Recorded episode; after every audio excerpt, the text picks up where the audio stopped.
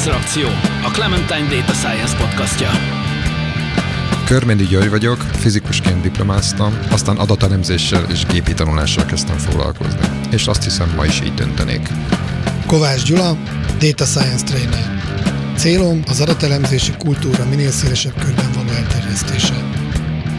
Könyves Tóth előd vagyok, hivatalosan matematikát, programozást és pszichológiát is tanultam, de az életben azt is megtanultam, hogy a nem hivatalos tanulmányok éppen annyira fontosak. Póli Ferenc, digitális terméktervező, tanácsadó, startupper és podcaster, akiben évtizedek óta harcol a programozó és az újságíró. Szervusztok! Hát immár hetedik alkalommal gyűlik össze a Láncreakció személyzete a Láncreakció podcast fedélzetén, a Clementine Data Science podcastjában. Üdv nektek, és üdv a hallgatóknak is. Ma talán egy kicsit kevésbé durva témákkal fogunk menni, bár ez mindig, mindig úgy alakul, hogy majd meglátjuk, hogy aztán végül mit hozunk ki belőle. Mindenek előtt a szokásos meglepetés kérdés, ami ezúttal úgy szólna, hogy tudtok-e egy olyan ajánlórendszert mondani, ami a mindennapi életetekben jelen van, és működik, és úgy érzitek, hogy na igen, az segít, az tényleg, az eltalálja, az, az hasznos. Hát ez nagyon jó kérdés, mert pont tegnap agyaltam ezen, az egyik téma miatt is, és múltkor ugye leszettem a vizet a Spotify-ról, viszont nekem van egy pozitív élményem is, ez a Kindle, ahol szakradalmat olvasgatok, nyilván rakja ki a többi hasonló könyvet, és ezen elgondolkoztam, hogy miért szeretem, és valószínűleg azért, mert az a terület, a, amit most olvasgatok, az, az vadi új számomra. Tehát amikor egy vadi új olvasóként bemegyünk egy terepre, akkor bármit, amit ajánl, hálásak vagyunk. Valószínűleg van, lehet ennek is egy ciklusa, hogy ha már tök profi vagyok az adott területen, és mindig ugyan, azokat nyomja nekem, amit már én is tudok, vagy olvastam, vagy, vagy hallottam róla, akkor ezek az ajánlók egy idő után már csalódást okoznak, de most jelenleg jobbnál jobb könyveket ír ki nekem. Én erre azt mondom, hogy nekem nem a direkt ajánlások, tehát én azt mondom, hogy az implicit ajánlások, tehát tulajdonképpen, amik tulajdonképpen nem is azok, hanem ahogy brózolok az interneten, nézegetek, és akkor ami hivatkozások ott vannak, az nekem tényleg nagyon tetszik, hogy lehet így ugrálni ide-oda, és ilyet régen nagyon nehezen lehetett játszani, hogy az ember valamit olvasott, és akkor ilyen sok oldalon utána nézni valaminek, és szóval ezt én úgy fogalmaznám, hogy implicit ajánlás, hogy ott van a honlapon, de ilyen, tehát attól független hivatkozások, hogy, a, hogy kifejezetten direkt ajánlatni akarnák, szóval nekem, uh-huh.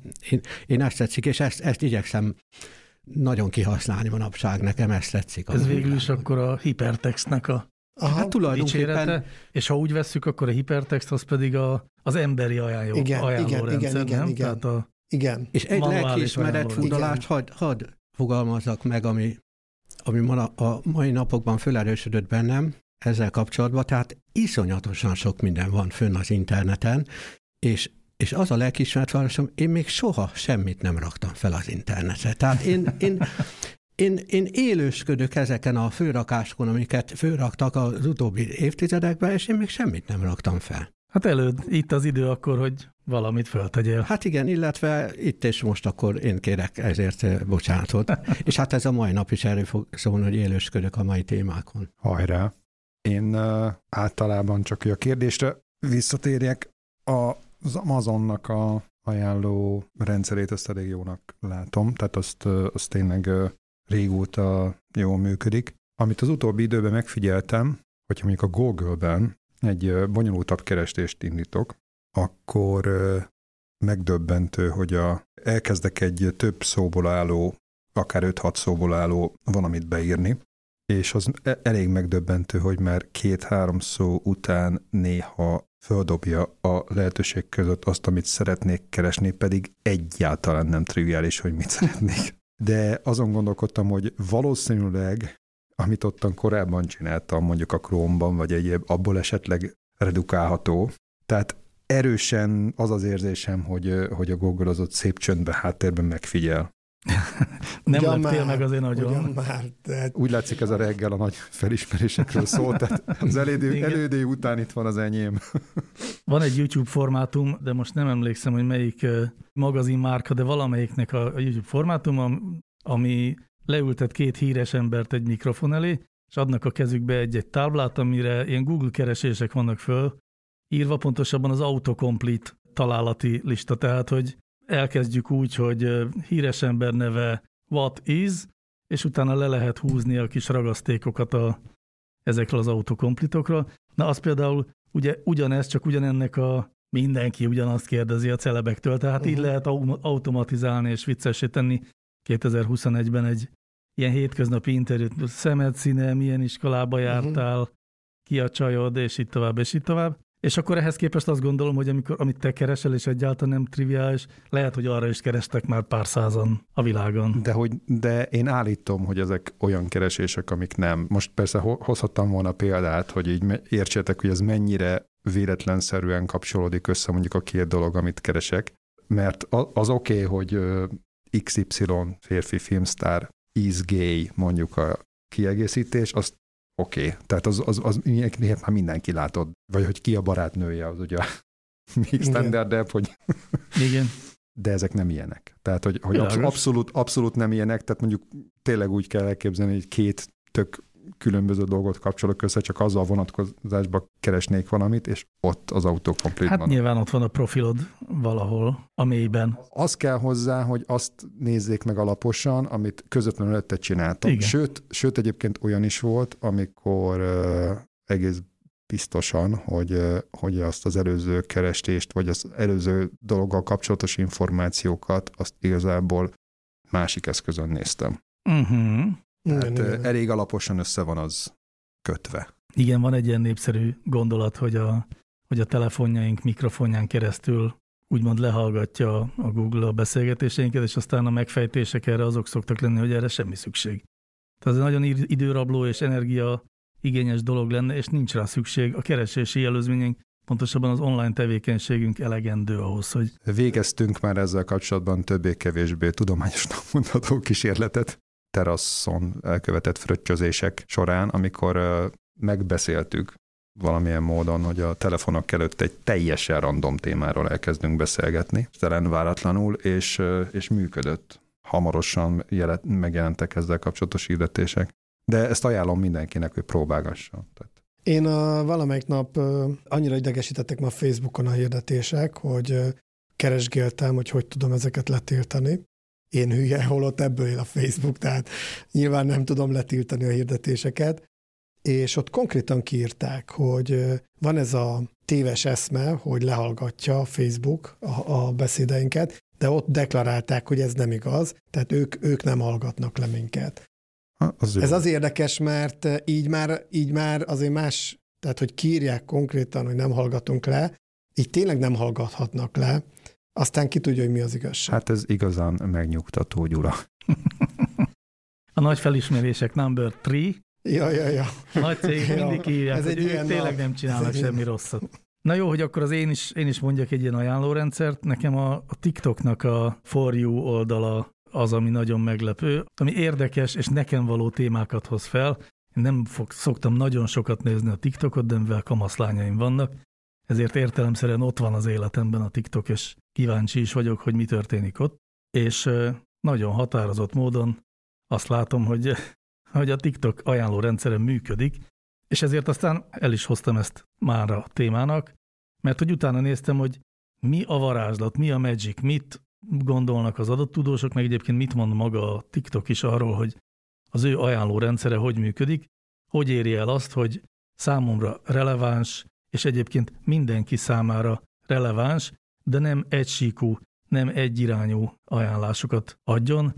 Folyton ezt tapasztaljuk, akár a Spotify-t, akár a YouTube-ot használjuk, hogy lényegében abból indulnak ki az ajánlórendszerek, hogy mire vagyunk feliratkozva, és hogy ahhoz még mi köthető direktben, de tényleg ilyen, ilyen tagline szinten tulajdonképpen, és nagyon nehezen vezetnek ki minket ezek a mi echo chambereinkből, vagy vízhangkamráinkból. Na mit csinál ehhez képest a TikTok? Arra a megdöbbentő felismerésre jutottam, hogy semmi olyat, amit tizenöt évvel ezelőtt, vagy húsz évvel ezelőtt, amikor ezt az egész internetesdit elkezdtük, ki ne találtunk volna, egyszerűen csak a TikTok megvalósítja azokat az elveket, amikről régen beszélünk, és amiket valószínűleg a YouTube, meg a Spotify, vagy a Facebook azért nem valósít meg, mert nem látja szükségesnek, hogy ennyire személyre szabott módon működjön. Csak két bulletben vagy háromban összefoglalom, hogy mi is az, amit a TikTok konkrétan csinál. Tehát természetesen nézi azt, hogy a felhasználó kiket lájkolt, kiket követett be, hogy ugyanabból az országból származik-e a kreátor, mint a néző, ezt alacsony súllyal veszi figyelembe. Egyébként azt is, hogy egy kreátor az mennyire népszerű, tehát adott esetben, hogyha egy számomra értelmesnek látott találatot lát, akkor mindegy, hogy azt sokan nézték, vagy keveset. Nincs egy olyan fajta önerősítő folyamat, hogy a népszerűek dominálják az ajánló oldalt. Nézi a user visszajelzéseket, tehát, hogy hosszan nyomja, végignézze, többször megnézi ugyanazt a tizenöt másodperces videót, és euh, időről időre bedob valamit, ami kilóg ebből a buboréból, tehát szándékosan és határozott euh, algoritmikus módon olyan ajánlásokat is betesz, ami nem következik az én profilomból. És ezzel kb. El is éri azt, hogy euh, hogyha valakit a éneklős, rátátogós, táncolós videók érdekelnek, akkor olyat fog kapni sokat, ha valakit mondjuk politikai jellegű állásfoglalások, akkor olyat fog többet kapni, de mindig vannak ebből kimutató rendszerek. Szóval az volt az én megdöbbenésem, hogy igazán az ajánlórendszerben nincs semmi különös, vagy semmi olyan fajta mágia, amire nem számítottam volna. Ezeket szerintem, amikor, a, amikor még iViv sem volt Magyarországon, és a, a Telekom akkori nevén Matáv az AltaVista nevű keresőmotort hozta be, akkor már beszélgettünk erről, hogy ezt hogyan lehetne ilyen módon használni, illetve hogy használja-e vajon az AltaVista ezeket a logikákat. Volt egy, egy AltaVizsla, nem? Az AltaVizslának nevezték, az AltaVista, az az AltaVista motor volt, amit végül AltaVizslának neveztünk el, ott voltam. Wow. Uh-huh. Ott voltam az értekezleten, ahol megszületett az AltaVizsla elnevezés. Használtuk sokat az AltaVistát. De én úgy emlékszem, hogy nekem ez volt az érdekes, hogy voltak ilyen kisebb súlyú jelzők, és az egyik feltűnt nekem, és először nem akartam megérteni, hogy miért kis súllyal van az, hogy kirakja fel azt a valamit, és ezen úgy elgondolkoztam, és eszembe jutottak gyerekkori élmények ezzel kapcsolatban, és így megértettem, hogy ebben a nagy celebvilágban hogy lehet az mégis, hogy hát az nem olyan nagy súlyú előrejelző, hogy kirakta azt fel. Eszembe jutott az, hogy akkor kisgyerekek voltunk, és nagyon tetszett egy film, és lelkendeztünk ott a felnőtteknek, hogy hogy tetszik, akkor főleg nagynénik ilyeneket kérdeztek, igen, és, és kijátszotta. És hát mi ezen teljesen le voltunk döbbenve, hogy hogy, hogy kijátszotta. Hát az orrót, hát az orró játszotta. Hát a Ivanhoe-t, az Ivanhoe játszott. De, és akkor kiderült, hogy de hogy, hogy melyik színész játszotta azt a szerepet. És, és mi ezen ledöbbentünk, hogy minek ilyen két, tehát ez, ez számunkra teljesen inadekvát kérdés volt, hogy ki játszotta, ki rendezte. Hát minket a izgalmas történet érdekelt. Na most hát persze most már értem, most már én is úgy nézek filmeket, hogy ki játszotta, ki rendezte néha, de hát persze, de ezzel kapcsolatban eszembe jutott, hogy nyilván többfajta ember van, és hát ezt a TikTok, hogyha ügyes, akkor beépíti nyilván a ajánlójából, hogy van, aki a tartalom alapján, van, aki a személyisége alapján, stb. Egy másik dolog, tehát egy ellensztori is eszembe jutott gyerekkoromból, amikor viszont az volt az érdekes, hogy úgymond kiajánlja. Valami miatt nagyon drasztikus hatással volt rám is, és az ikertestvéremre is, a Móra Ferencnek a Kincskereső Kisködmön. Ezt valahogy nem, nem bírtuk elolvasni, és nagyon nyomasztóan hatott ránk, mint a Twist Oliver is. Na most mind a kettőt tulajdonképpen mondhatom, hogy pár évvel ezelőtt elmertem már olvasni, de a sztori, amit, ami miatt az egészet fölhozom, hogy ez a Móra név, ez olyan hatással volt ránk, hogy semmi olyan könyvet nem voltunk hajlandók a kezünkbe venni, aminek az elején ott volt, hogy Móra. Márpedig nagyon sok ilyen könyv volt, mert volt a Móra Ferenc gyerekkönyvkiadó, és a legtöbb könyvnek az elején ott volt, hogy Móra, és egész idősebb, tehát, tehát nagyobb korunkig nem olvastunk olyan könyvet, mert mind azt hittük, hogy azt a Móra Ferenc írta. Nem akarom bántani Móra Ferencet, nagyon szeretem, mint írót, most is már, és mondom, tiszteletből épp az ikertestremnek az előző születésnapjára megkapta a Móra Ferenc Kincskereső Kisködmöt. Ja, és még egyet szempont eszembe jutott ezzel kapcsolatban, hogy oké, okay, ez az ajánlórendszer, nekem viszont van egy ötletem, hogy mit lehetne még bevenni funkciónak az ilyen helyzetekbe. Tehát én sokszor nem csak arra vagyok kíváncsi, hogy én mire vagyok kíváncsi, úgymond, hanem, hanem arra is kíváncsi vagyok, hogy más mire kíváncsi. Ső, sőt, hát ugye, hogyha nézem a Facebookon valakit, akkor akkor ugye érdekelnek, hogy kik az ismerősei, meg rámegyek, hogy, hogy mik az ő kedvenc letöltései. És egy ilyen filmajánló rendszerben is, hogyha már ilyen közösségi módon működik, Nekem az egyik fő funkció, hogy után tudjak nézni, hogy más mi érdekel, akár konkrét szemét, vagy, vagy bizonyos témákat érdeklő emberek még miket. Mert néha pont olyat szeretnék látni, ami mást érdekel. Sőt, hát volt az életemnek is olyan szakasza, szerintem másnak is, hogy megkérdeztem emberektől, hogy mi a kedvenc olvasmányuk, és én azt olvas, azokat olvastam el. Ezt hívjuk végül is kollaboratív filteringnek, vagy legalábbis az nagyon köze van ehhez, hiszen azt úgy lehet összefoglalni, hogy akik ezt olvasták, mit olvastak még. És ugye ezt csinálja a Spotify, konkrétan lehet látni hmm. a ismerőseim éppen mit hallgatnak, úgyhogy igen, ez létezik. Igen, a, amiben elkezdett belemenni a előd, ezt hívják véleménybuboréknak, hogy beleragadunk. Ugye ez, ez az ajánló rendszerekkel a legnagyobb kritika az, hogy mindenki belekerül egy véleménybuborékba, és onnan nem tud kijönni, hisz csupa olyat fog onnantól látni, amit őt érdekli, uh-huh. és ez egy kör, ez egy klub, és mindenki ugyanazokat olvasgatja, ugyanazokat osztja meg, ezért terjednek ezek a fake news-ok is, meg ezek a csoportok. Nemrég láttam a Q-ról egy marha jó dokumentumfilmet az há bé o-n. A QAnon-ról. Igen, a maga jelenségről, és nekem ugyanez jutott eszembe, amit az előbb mondott, hogy miért nem fejlesztenek ki egy olyan gombot, ha megnyomom, akkor kilépek a Matrixból, és látom a többi oldalt. Tehát néha baromira szeretném látni, hogy mi van a buborékon kívül. Én is érzékelem, hogy nagyon benne vagyok egy, egy olyan mesterséges világban, ami érzem, hogy azért ez nem a teljes világ, de nincs esélyünk. Tehát nincs ilyen gomb, hogy na most nézzünk ki, illetve találtam erre kísérleteket. Nem tudom, tudjátok, hogy már vannak ilyen szájtok, például ez az all sites dot com, ahol pont az a lényeg, hogyha van egy téma, akkor összegyűjti az összes oldalnak a, a véleményét, és el tudod olvasni egy helyen, hogy ez az oldal ezt mondta, a másik oldal ezt mondta, a harmadik oldal ezt mondta, de, de jóval kényelmesebb lenne ez a gomb, ez a piros vagy sárga vagy kék bogyó, és akkor bekapom, és akkor látom, hogy úristen, van egy másik buborék, vagy lehet, hogy van egy harmadik, negyedik, amiről eddig nem tud, szó szerint nem tudtam. Igen. Én onnan kezdeném, hogy kicsit visszakanyarodjunk a TikTokra, hogy ha a Facebookról itt már elhangzott, akkor most a TikTokról is jegyezzük meg, hogy milyen rendes ez a TikTok, hogy ezt a ezt ilyen transzparens módon elmondta nekünk, hogy uh, hogyan működik az ő ajánlórendszere.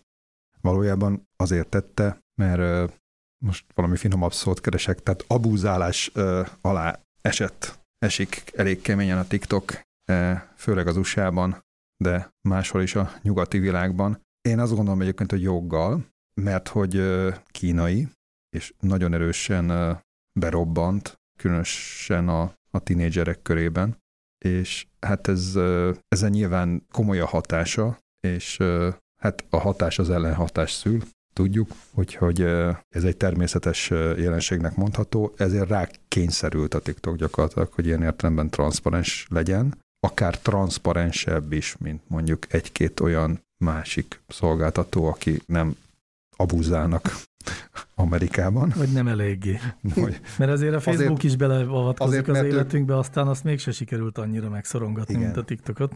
Na pont erről beszélek, tehát ők, ők amerikaiak, tehát Amerikában ezt nyilván máshogy fogják megítélni, mint egy kínai szolgáltatót. És egyébként fordítva Kínában is más megítélés alá esnek ezek, és akkor itt a, a TikToknak a működéséről, hogy nekem erről a két szinten nem túl pozitív jelző jutott eszembe, bár most lehet, hogy a negatív jelző az most éppenséggel ellentétes előjellel értendő. Hát az egyik az agenda, a másik meg a manipuláció. Tehát a Gyulát is itt hallgatva, az látszik, hogy itt egyrészt feltételeznek bizonyos so- sokan bizonyos agendát, amögött, hogy mondjuk az egyes cégeknek az egy, a különböző típusú ajánlórendszerei miért és hogyan működnek. Ezek, ezek lehetnek tisztán üzleti elvek, de lehetnek, de mögött valami nagy összeesküvés is, ami akár jogos is lehet, meg jogtalan, ezt most nem tudom, nem akarnám megfejteni. A másik viszont, ami ennél direktebb és, és érdekesebb, és a, és a Matrixnak a gombnyomása az, az egy szép gondolat. Hát, hogy itt alapvetően ugye manipuláció áldozatai vagyunk, tulajdonképpen a, a mindennapjainkban nagyon sokszor nem csak az interneten történik ez velünk, de ott, ott aztán különösen nyilvánvalóan, és különösen nyilvánvalóan bizonyos közösségi terekben. Ez erősen formálja a tudatunkat, és ez ellen érdemes tenni. Ide kötődő hír, hogy az Európai Unió az tervezi szabályozni a gé dé pé er-hoz hasonlóan az á í-nak a működését. Én ettől persze egy picit rettegek, mert attól tartok most, hogy ez egy ilyen bürokratikus megközelítés, és itten csomó jogász az, aki majd itt nagyon technológiai kérdésekben szabályozni akar, meg, meg, meg jogot akar alkotni. És ezt meg lehet csinálni feltételezhetően nagyon rosszul is. De az, hogy ilyen típusú gondolkodásra szükség van, hogy mondjuk akárcsak a socialra, meg a, tehát, tehát a social médiában való alkalmazásának, az á í-nak arra vonatkozólag szabályokat alakítsunk ki, tehát hogy mi az, ami etikus, mi az, ami nem etikus, és ezen túl mi az, ami megengedhető, mi az, ami nem megengedhető, ez szükségesnek látszik. Messzire vezetne, ha most ezekben mindben elmerülnénk, ezért én inkább azt mondva, hogy igen, ez így van. Idehozok egy másik szempontot a TikTokkal kapcsolatban, ami viszont szerintem sokkal direktebben kötődik a közvetlen témánkhoz, az adatalapú döntéshozatalhoz, meg az adatvezérelt működéshez. Olvastam egy érdekes elemzést a TikTok működéséről. Egy u i szakértő azt mondja, hogy ha az ajánlórendszer nem is feltétlenül nagyon különös, az mindenképpen egyedivé teszi a TikTokot, hogy a user interfésze az minden szempontból arra koncentrál, az egész oldalon megjelenő videó és az azon levő kezelőszervek mind arra vonatkoznak, azt érik el, hogy minél több inputot szerezzen be a felhasználótól. Tehát, hogy a TikToknak az a működési koncepciója, hogy a lehető legtöbb visszajelzést, direkt visszajelzést szerezze meg a felhasználótól. Milyen hosszan nézi, lájkoljon, kommenteljen. Ezek sokkal inkább, tehát a u i sokkal erősebben hozza, mint mondjuk hogy megint a Spotify-t rángassam ide, mint kedvenc u i szempontból ütni-vágni érdemes alkalmazást, ahol az induláskor még ott volt a like meg a dislike gomb, ez már nincsen. Én nem tudom, hogy egyáltalán ezt bármilyen módon is figyelembe veszi-e, tehát nem tudom igazán közölni a felhasználói vágyaimat vagy, vagy meglátásaimat a Spotify-ra. A TikTok kifejezetten arra gyúr, hogy minél több adatot kapjon aktívan a felhasználóitól. Igen, uh... az előbb is meg akartam ilyen nyersen fogalmazni, tehát hogy úgy, úgy tűnik, hogy egyes szolgáltatók inkább arra koncentrálnak, hogy hogyan tudnának a torkunkon lenyomni dolgokat, és a manipuláció is emiatt jutott eszembe, és mások meg sokkal inkább arra hegyezik ki, hogy tőlünk minél több impulzus legyen visszafelé, és aztán tételezzük fel, hogy, hogy ezt aztán csak a szépre meg a jóra akarják, és a, nekünk a, az épülésünkre akarják ezt felhasználni. Szerintem ez adatelemzés szempontjából barom jó irány. Ha most egy kicsit a saját hétköznapi életünkre nézünk, és adatmodellezésről beszélünk, akkor ezt mindig elmondom, amikor tréningeket tartok, hogy kétféleképpen lehet javítani egy modellt. Az egyik az, hogy egyre korszerűbb algoritmusokat építünk be, ez is fejlődik a maga módján. Ez az ajánlórendszer maga egy érdekes téma. Ez ennek a gyökerei egészen a kétezres években a híres Netflix Prize versenyig nyúlnak vissza, ahol mi magyarok büszkék vagyunk, hogy majdnem nyertünk. Egyébként ez se igaz, mert nem tudom, tudjátok-e, de minden évben volt egy etap, és csak az első etapnál voltak ott a gravitisek. Utána a következő években már nem voltak, és a, azt hiszem a harmadik év végén leizárták a versenyt, akkor már rég azt hiszem a valamelyik amerikai egyetemnek a csapata messze elhúzott a többiektől. De visszatérve, tehát az algoritmusok fejlődnek, erről szólt maga a Netflix Prize is, és ez több mint tíz éve volt, biztos vagy benne, hogy ezek az algoritmusok brutális mértékben fejlődtek. De a tapasztalatom az egyébként, hogy akárhogy gyömöszöljük az algoritmusokat, fejlesztünk rajta, ha van egy információ tartalma az adatbázisba, annál többet nem tudunk kiszedni. Tehát ennyi van. Tehát bármilyen algoritmust fogsz rárakni, akár a legegyszerűbb regressziót, akár a gradient boostingot, ennyi van, ennél többet túltaníthatod a modellt, de attól még nem lesz jobb a modelled.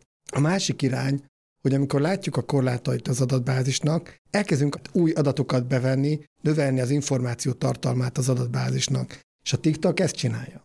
És ez tapasztalatom szerint sokkal drasztikusabban emeli a minőségét a modellnek, de hozzáraksz még ilyen adatot, olyan adatot, vagy naponta folyamatosan gyűjtöd az új és újabb adatokat, egy hót egyszerű algoritmus is sokkal, de sokkal pontosabban jelez előre, mint egy jóval kisebb adatbázison, a világ legjobb modellező eljárása. Na tessék, milyen egyszerű dolog ez a TikTok, és aztán milyen sok érdekes tanulsága van.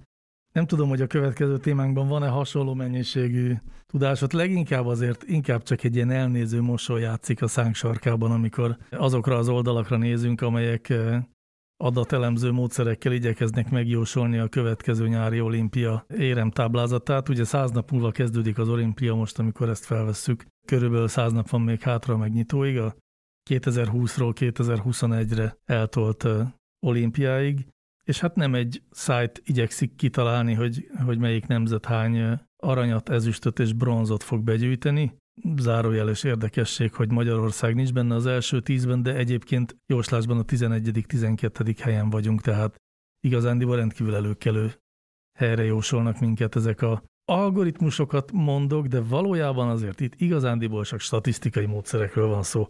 Azt hiszem. De először is szerintem a legfontosabbat nem jelzik előre, hogy lesz-e. Tehát idén ez még nincs lefutva, most megy fel Japánba a fertőzés, és ők nem tudom, tudjátok-e, oltás ellenesek a japánok. Azt hiszem volt valami botrány a hetvenes években, és elképesztő mértékben oltás ellenes a japán egész társadalom, tehát nem véletlen, hogy nem indították el ott az oltásokat, minimális, ami ott elindult. Tehát abba se lehet bízni, hogy az oltásoknak köszönhetően megáll fertőződés, de tegyük fel, hogy lesz, és ki hány aranyat nyer. Ezzel kapcsolatban én több dolgot is megnéztem. Egyrészt az, hogy hogy jelzik előre. Nem tudom, utána néztetek, hogy hogy jelzik előre. Igen. Hogy kinek hány aranya lesz. Két nagy irány van. Az egyik, az gyakorlatilag a gazdaság, az országok gazdasági ereje alapján indul ki. Nyilván hozzárak egyéb sporttal kapcsolatos adatokat, de nem nagyon fókuszál arra, hogy mik voltak az elmúlt világversenyeken az eredmények, inkább a gazdaság erő alapján próbál levonni bármit. A másik irány nyilvánvalóan az, hogy a, a világversenyeken milyen eredmények vannak. Ezek a modellek egyébként naponta frissülnek sokszor, tehát ez alapján lehet, hogy ami a cikkben van azóta, mi előbb vagy hátrébb vagyunk. És nem tudom, tudjátok-e, hogy kétezer-tizenhatban, amikor megcsinálták a, a szem Brazíliában volt az olimpia? Rio de Janeiro-ban. Hú, de régen volt, mi? Vas. Szerintetek melyik modell volt a győztes? Csak így most játékból, mert egyébként nyilván játék. Gazdaság. Az. Az ember azt gondolná, hogy ez egy tök vakirány. Hát uh, mi azért marhajók vagyunk az olimpiákon, de hát hol van mi a gazdaságunk, de azért nyilván nem csak a gazdasági adatokat nézik, és valahogy ez úgy jobban beletrafált, mint hálandóan azt nézzük, hogy az é bé-ken, vé bé-ken, meg a többi eseményen ki hogy szerepel. Igen. Ezt egy kicsit finomítanám. Igaz ez a két fő irány, de ezeken belül még ez eloszlik. Én ötöt figyeltem meg, ötfajta szempontot. Az egyikük az előző olimpiai eredmények alapján próbál jósolni. Van olyan, aki az előző világbajnokságok alapján, van amelyik a spéci, akár gazdasági, meg akármilyen más adatok alapján, vannak olyanok, akik a főbb versenyek alapján, és vannak olyanok, akik pedig egy nagyon részletes, havonta frissülő, mindenfajta sport eseményre kiterjedő alapján. Én azt is megnéztem, hogy melyik fajta módszerrel milyen típusú tévedésekre hajlamosak. Most nem nevezem meg, hogy pont melyik-melyik, hanem hogy milyen érde- tehát olyan érdekesek vannak, hogy van olyan módszer, ahol az első tizenkét helyre mindenkit, akit oda tesz, jóval több érmet javasol, mint bármelyik más módszer. Tehát aki mindenkinek többet. Akkor van olyan módszer, aki mindenkinek kevesebbet, van olyan, ami átlagosan, van olyan, ami az, el, az első helyekre többet jósol, a későbbiekre meg jóval kevesebbet, vagy fordítva. Na most. Ez egy nagyon érdekes dolog, hogy ilyen típusú tévedések vannak. Ugye van ez a klasszikus kérdés, hogy melyik a legpontosabban jelző óra? Az, amelyik egy helyben áll, vagy amelyik mindig egy percet siet, vagy egy percet késik. Na most hát ugye erre a vicces válasz, hogy kérdés, hogy mit definiálunk pontosságnak, mert, mert ami... Hogyha azt definiáljuk pontosságnak, hogy minél többször mutat pontos időt, akkor a legpontosabb óra az, ami egy helyben áll, mert az egy nap kétszer pontos időt mutat. Ugye? Amelyik csak akár egy másodpercet is egyfolytába siet, hiába legközelebb van a, az igazi időhöz, az soha nem fog pontos időt mutatni, míg az sem, amelyik egy kicsit késik. Na most azért mondom, érdekes az tehát, hogy mi van az olyan előrejelzésekkel, amik olyan óvatosak, hogy itt mondom, az egyik kategóriában van ilyen, ami, ami az átlagot mondja. Hát ez ugye az időjárás jelentéssel kapcsolatos dolgok is eszünkbe jutnak, hogy mennyire pontos, meg hogy minek alapján mondják az időjárást. Én, én, én mindig mondom a környezetemben, hogy elfigyeljünk oda az időjárásra, nézz ki az ablakon, emlékezzél arra, hogy milyen volt az idő tegnap, vedd figyelembe, hogy milyen évszakban vagyunk, és annak alapján mondjál valamit. Még ez is jobb lesz, mint amit időjárás jelentések mondanak, de én még azt is gondolom, hogy talán még az is, erre szívesen csinálnék egy kísérletet, hogy véletlenszám generátorral tényleg csinálunk egy új előrejelzést, azért a évszakot figyelembe véve lehet, hogy még az is jobb bizonyos előrejelzéseknél. Na most érdekes tehát itt az időjárásnál is azon, hogy a trend alapján próbálunk jósolni, vagy például az előző évnek az akkori napjára eső adatok alapján. Na szóval hát ezek érdekes gondolatok az ötletnek. Ezek a cégek, akik itt ebben a cikkben is idéznek, ezek azért jellemzően nem ebből keresik a kenyerüket, hogy ezeket a sportfogadásokat, vagy illetve hogy a, tehát ezeket az előre, előrejelzéseket gyártják. Ezeket ugye ilyen pé er meg marketing célokból gyártják, hogy ilyenkor mindenkit érdekel, lehet ilyen megmondásokat csinálni. Van ugye olyan szakma, aki abból él, hogy ezeket minél pontosabban előrevetítse, az a, ugye a sportfogadási cégeknél dolgozó szakemberek, akik ezeket az oddszokat próbálják meg minél pontosabban meghatározni, bár ugye az oddsok meghatározásának csak egy része származik az esélyekből, a másik inkább annak a figyelése, hogy milyen arányban fogadnak ráfogadók, mert azzal ugye érdemes korrigálni a esélyeket, hiszen akkor alacsonyabb a kockázat a fogadó cégnek. Több minden eszembe jut egyébként ez a sportfogadás, vagy ezekkel fajta eredményekkel kapcsolatban. A legfontosabb az az, az általános gondolat, az összes ilyen típusú jóslással kapcsolatban, meg amikor akár a gazdasági jóslásokkal kapcsolatban, abból sokkal több van, meg rendszeresebben. Azért remélem, hogy ezek az előrejelző, megmondó emberek érzékelik, hogy jön, jön, jön a pillanat, amikor már hamarosan valaki meg fogja csinálni, hogy, hogy ezeket az előrejelzéseket, nagy megmondásokat, ezeket összeszervezik, összerendezik, összegyűjtik, időről időről ráhúzzák az órára a megmondóknak. Ugye az a probléma, hogy mindig csak a sikeres megmondások azok, amik utólag nagy csinadarattával telnek, és a sok-sok-sok-sok kudarc az nem érdekel senkit. Visszatérve erre az olimpiai előrejelzésre, ez most érdekel bennünket, hogy most vajon például a magyaroknak mennyi aranyat jósolnak, majd jön a pillanat, amikor már ez a híres emberek is ö, ö, eléjük dugnak egy, egy mikrofont, és, és majd ők is nyilatkoznak, hogy szerintük hány aranyat várnak.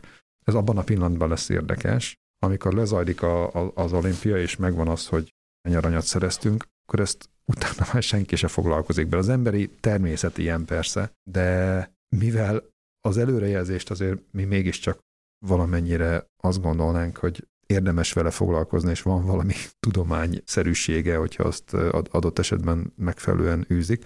Ezért mi szeretnénk, hogyha ennek következménye is lenne az ilyen típusú mondásoknak.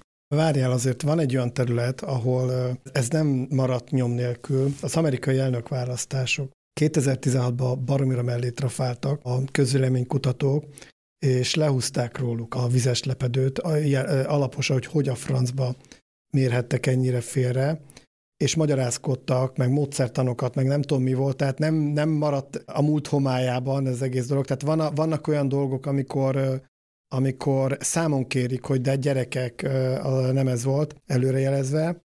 Idén, nem tudom, olvastátok-e, hogy éppen ezért jóval pontosabb, nagyobb mintás, jóval precízebb kutatásokat csináltak.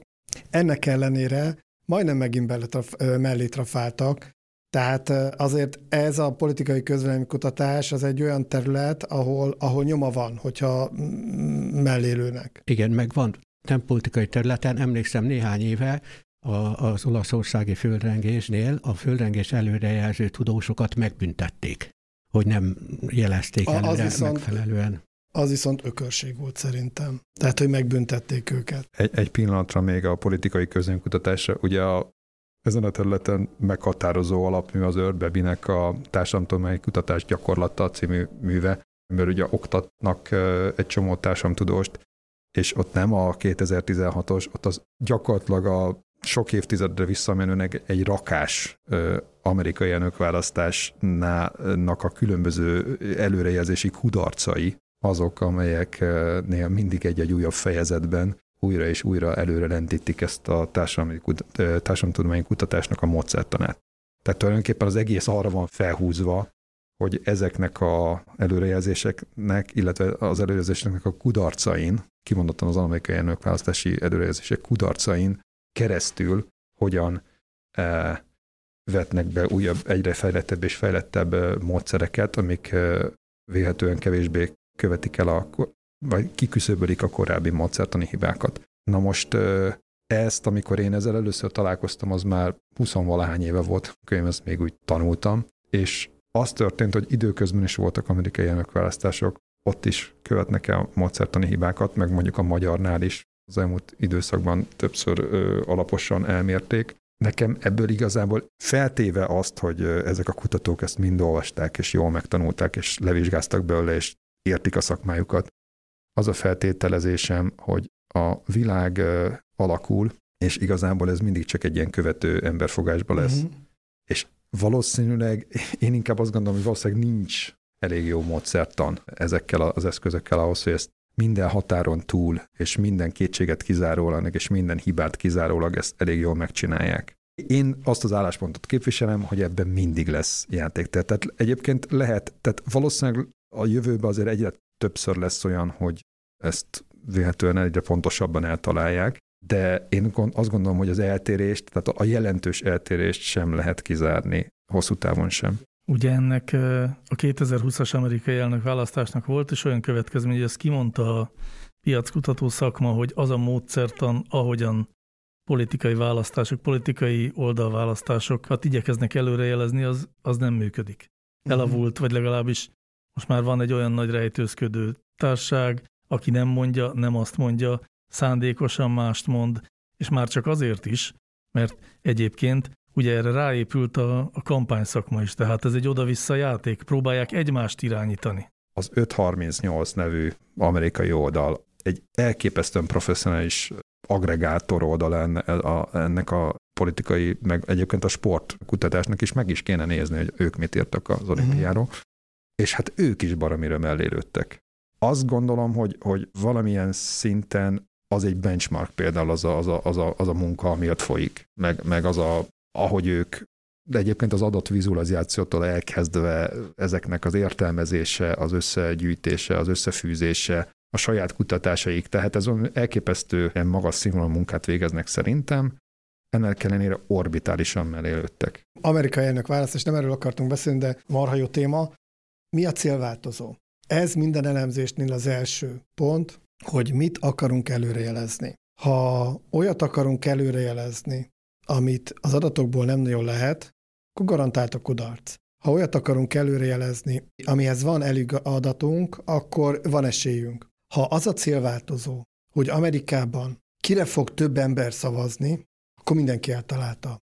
hat-hét millióval több szavazatot kapott Biden, ha jól tudom. Tehát ha egy nagyon egyszerű a célváltozó, van háromszáz nem tudom hány millió amerikai, mindenki leadja a szavazatát, ki fog többet kapni, Biden vagy Trump, akkor azt hiszem nem volt piackutató, vagy közvéleménykutató, amelyik mellé trafált volna, mert ott tök egyszerű. Csak az amerikai rendszer nem ilyen egyszerű. Majdnem, hogy három-négy ilyen tízerfős körzeteken múlik, hogy éppen most Biden lesz a, az amerikai elnök, vagy Trump, és nyilván ilyen kis területekre lebontani, hogy most épp ott mi fog történni, az már tényleg a pénzfeldobás kategóriái. Igen, csak ha, ha az pénzfeldobás az tök jó példa, hogyha ezerszer feldobsz egy pénzt, és utána nem ötszáz plusz-minusz viszonylag szűk tartományban azt az eredményt kapod, amit vártál, akkor elkezded nézegetni a pénzt, hogy az jó pénze.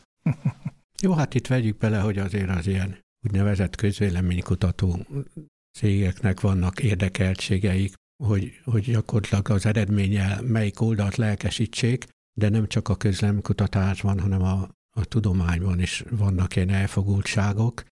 Hát meg persze hozzá nem értések, meg direkt csalások, ami miatt gyakorlatilag most már jó néhány éve vannak olyan tudományos lapok, ahol, ahol az ilyen úgynevezett hagyományos szignifikancia számításra épülő módszereket nem fogadják el. Uh-huh. Egyébként még egy dolog visszatérve a, a sport témához. Erről még akartam beszélni, hogy ez a ját, há, játék, hogy hány érem lesz, még elmegy, de ugye van egy másik tipp a vé bé-k előtt, hogy ki lesz a győztes. Pár évvel ezelőtt erről írtam is, hogy a foci vé bét kinyeri meg. Na most ezzel kapcsolatban az az a problémám, hogy pont nem erről szól a prediktív modellezés. A prediktív modellezés valószínűséget számol. Tehát nem azt mondja meg, hogy ki győz, ki nem. Az üzletéletben nem azt mondjuk meg, hogy most Gipsz Jakab elmegy, hanem mindenkire mondunk egy valószínűséget. Tehát ez, hogy kinyeri meg a vé bét, ez egy olyan módszertani hiba, mint azt mondanánk egy bank ügyfelei közül, megkérnek engem, mint adatbányász, hogy mondjam meg név szerint, hogy ki fog elmenni. Ilyen nincs. Nem tudom megmondani, hogy ki fog elmenni. Azt tudom mondani, hogy van egy szegmens, hogyha ezeket megkeresed, ezek körében jóval nagyobb az elvándorlók aránya, mint ha véletlenszerűen válogatsz le, de név szerint fogalmam sincs, mert uh, uh, nyilvánvaló, hogy ezek csak valószínűségek. Tehát azt megmondani, hogy éppen egy foci vé bét kinyeri meg, az hülyeség. Persze játéknak jó, de soha nem az a célunk, hogy egyetlen egy valamit kiemeljünk az előrejelzésnél, hanem valószínűséget uh, rajzolunk föl. És egyébként még az is baj, hogy igen gyakran ennek a megbízhatóságát se tudod igazából megmondani, uh-huh. hogy mennyire jó az a, az a modelled. És én nem is akarom, hogy nagyon megbízhatók legyenek, mert én nem szeretnék úgy meccset nézni, hogy előre tudom az eredményt egy jóslás alapján. Bocsánat, de erről megint egy gyerekkori élmény. Azért néhány hongkongi mafiózó szereti tudni. Igen, néhány, igen. Amikor gyerekkorunkban fociztunk, ugye választottunk felváltva a csapattagokat, ugye, és hát a végén már úgy választottunk, hogy, hogy viszonylag egyenlő felek legyenek, és hogyha azt láttuk játék közben, hogy az egyik csapat nyilvánvalóan jobb, akkor cseréltünk játékost. És így volt jó focizni. Uh-huh. Mert az hogy, az, hogy az egyik sokkal erősebb, például mi lányokkal is játszottunk, tehát lánytestvérem is, meg az utcán lányok is, tehát nem, nem akartunk olyat csinálni, hogy most a, a lányok a fiúk ellen, akkor még a lányok ügyetlenebbek voltak. Egy, egyébként csak így játéknak zárásként, szerintetek hány aranyunk lesz az olimpián? Tippeljünk. Aztán majd visszanézzük. De, de akkor ez tippelés. De, és akkor tippelés. Vissza kell nézni. Ne felejtsük el. És majd összevetjük a nagy, nagy, nagy rendszerek, hogy ők mit mondtak magyarokra. Én tizet mondok. Tizet, nagyszerű. Ú, én passz. Hát szerintem az a hét nyolc, de mondjuk akkor legyen nyolc. Akkor genyó leszek, legyen hét. Ugye... ja, de csak a pontos találat számít. Én nyilván. Azért nem mondok, mert én, én nagyon rühellem ezt, hogy a, hogy a győzteseket ennyire egyébként kiemelik a, zavaró. a, a többől. Igen, tehát igen, igen. Ez, ez, ez tényleg... Én engem nagyon, nagyon zavarnak ezek a túlzott éremörömök. Aha. Aki bejut az olimpiára már, hát ha csak nem annak a, mit tudom én, kis országnak, a királyának a fia, aki még úszott, amikor a többiek már megszáradtak, tehát nem erről beszélek, de, de azért általában, hogyha valaki kijut már az olimpiára, az már nagyon igen. nagy dolog, és az, én nem szeretem ezt, hogy csak az első hát, kitüntetik. Igen, és csak a versenynek nem lenne különösebben sok értelme. De, de, de ez persze van, de, csak de, nem de kell eltúlozni a jelentőségét. Pont azt mondjuk, hogy, hogy de, mert hogy nagyon sok mindenki a siker esélye nélkül megy oda. És ez, ez nagyon fontos. Ezért nem teljesen igaz ez, hogy, hogy, hogy ez az értelme, hogy ki nyer, mert hogy nagyon sokan a döntő, a döntő része, a döntő része a résztvevőknek, a döntő része az országoknak nem nyer versenyt, de gyakran még érmet sem. Az értelme a játék. Így, így is mondják, hogy olimpiai játékok. Igen, csak ezt meg elfelejtjük, mert már a görögök se csak játszásdiból csinálták. Ja, tehát, ott is hát igen, nem csak. Azért ez összetettebb ennél. Igen. Jól van, hát akkor tippjeinket megtettük, csak mondom nektek, hogy a legfrissebb predikciók szerint ezekben a modellekben tizenegy vagy tizenkettő. Úgyhogy én állok legközelebb a predikciókhoz. Amit én néztem, abban nyolc, és akkor le, le is buktunk, nem? Rendben van, hogy, hogy akkor tippeltünk. Megígérjük, hogy ezzel visszatérünk a, az olimpia végén, vagy után. Most pedig azt ígérjük meg, hogy a Láncreakció podcast is visszatér. Köszönjük a figyelmet!